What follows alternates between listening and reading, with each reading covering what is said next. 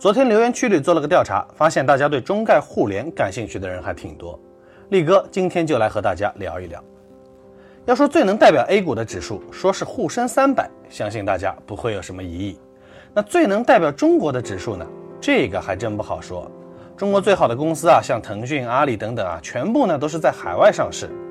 看来看去啊，最能代表中国的指数，可能是不在 A 股上市的中概互联了。在说这个指数之前，我们先了解一下中概股。中概股啊，全称是中国概念股。不用说啊，这肯定不是大陆本地产生的。这个词啊，最早出现在中国香港。当时啊，有很多大陆的公司去香港上市。对于香港股民来说啊，这些公司啊，就是中国概念。再后来啊，很多公司又跑到美国去上市了。对于美国人来说，这些呢也叫做中国概念。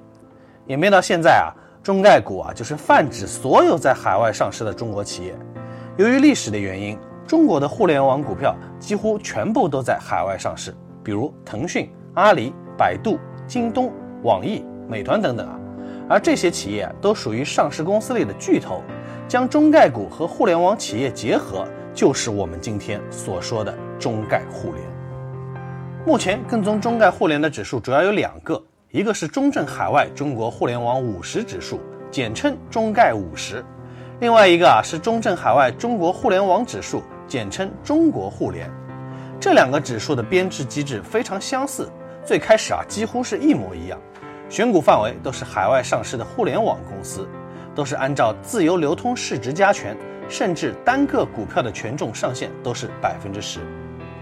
唯一的区别啊。中概五十呢，只有五十只成分股，而中国互联啊，包含所有海外上市的互联网公司，成分股是没有上限的，可以是六十只、七十只，甚至更多。可是这些年来，海外上市的互联网股票就一直没有超过五十个。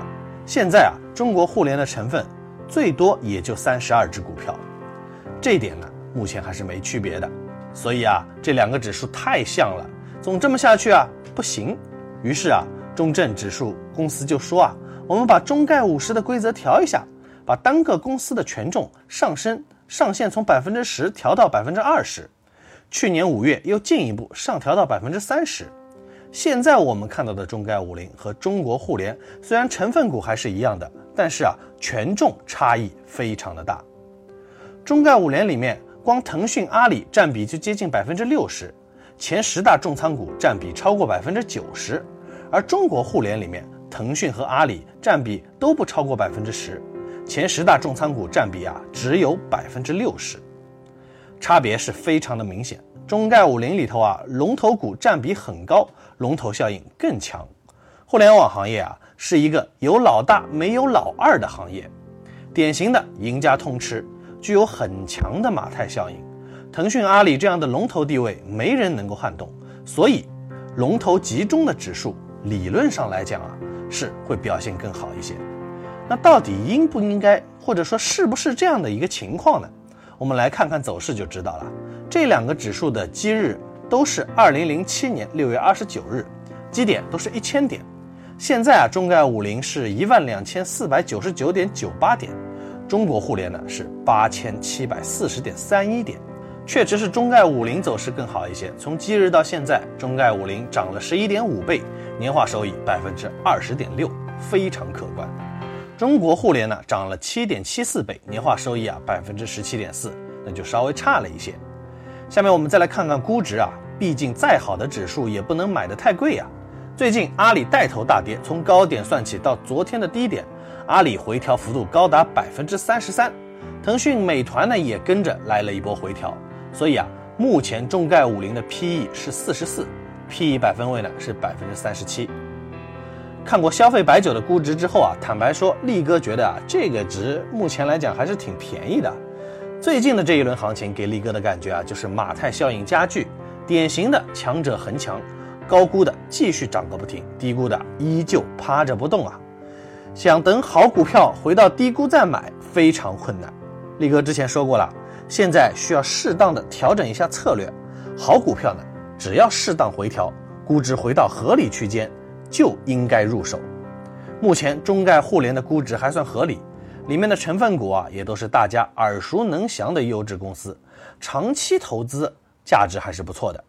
有人可能会说啊，中概互联里成分股并不多，我能不能直接就买腾讯、阿里、京东、美团等等这些互联网巨头的股票呢？当然可以，不过啊，有两个小问题。一啊，是这些公司都在海外上市，你要买这些股票啊，你需要有一个港股或者美股的账户。现在啊，很多美股上市的中概股，比如阿里啊、京东、网易啊，都回港股上市了。所以啊，只要有港股账户，这些股票基本都能买。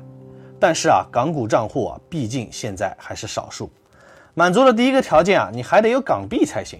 现在啊，外汇管制是越来越严格了，开港卡的路基本都被堵死了。想要出点港币真的很难，而且啊，股票卖出之后啊，资金回来也是个大麻烦。另外啊。腾讯一手呢是五万三千零五十港币，阿里一手呢是两万两千两百港币，都不便宜。对于想投资互联网股票的人啊，买入指数基金呢更切实际，也是更可行的方法。第一，不用开港股；第二呢，不用换外汇，一百元起购，打包购买，无疑啊方便很多。下面啊，我们来看看具体的指数基金，跟踪中概五零的指数基金，目前只有一家。场内的呢叫易方达中概互联五零 ETF，场外的是它的连接基金易方达中证海外连接人民币。跟踪中国互联的呢是交银中证海外中国互联网指数，这个呢是一只 LOF 基金，场内场外啊都可以购买。从费率上看，易方达这个管理费呢是零点六一年，托管费呢是零点二五一年；交银的管理费啊是一点二一年，托管费呢是零点二五一年。易方达的成本啊。明显优势很大，这两个指数啊，最大的差别呢就是持股的集中度。易方达这个腾讯、阿里占比接近百分之六十，前十大重仓呢占比百分之九十一，持股非常的集中。交银这个啊，腾讯、阿里占比百分之二十不到，前十大呢这个持仓啊占比百分之五十九，持股啊相对分散一些。如果你相信互联网强者恒强，赢家通吃啊，那么就选易方达准没错。如果你觉得啊，腾讯、阿里啊这种互联网龙头啊体量太大，要大象起舞啊很困难，那么就选交银。最后啊，力哥想强调一下互联网行业的风险，这也是所有高科技行业的风险，那就是行业变化太快，竞争格局非常不稳定。五年前还没有抖音啊，今天已经成为一个巨头。不久以前，中国互联网三巨头还是 BAT，现在啊，百度已经被远远抛在后头了，直接掉入第二梯队。如果几年前微信不是腾讯出的，而是头条出的，想必啊，今天又是另一个竞争格局了。二十年后啊，茅台大概呢还是酒中极品，但是互联网巨头还有几家能够守住江山，真的不好说。中外互联还有一个问题啊，像腾讯、阿里这种互联网巨头，经过十几二十年的发展，现在体量已经相当大了，国内的用户红利啊，基本上都已经吃完，要开拓海外的业务难度非常大。成长空间，说实话已经不大了，未来增长速度放缓几乎是必然的趋势。这个呢，就和房价有点像，国内的房价过去二十年飞速上涨，未来几年啊增速其实不容乐观。但对于现在要不要买房，人们的分歧很大。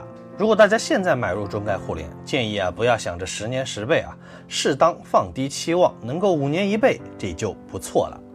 今天呢，我们就聊到这儿。欢迎关注力哥公众号，有更多干货分享给你。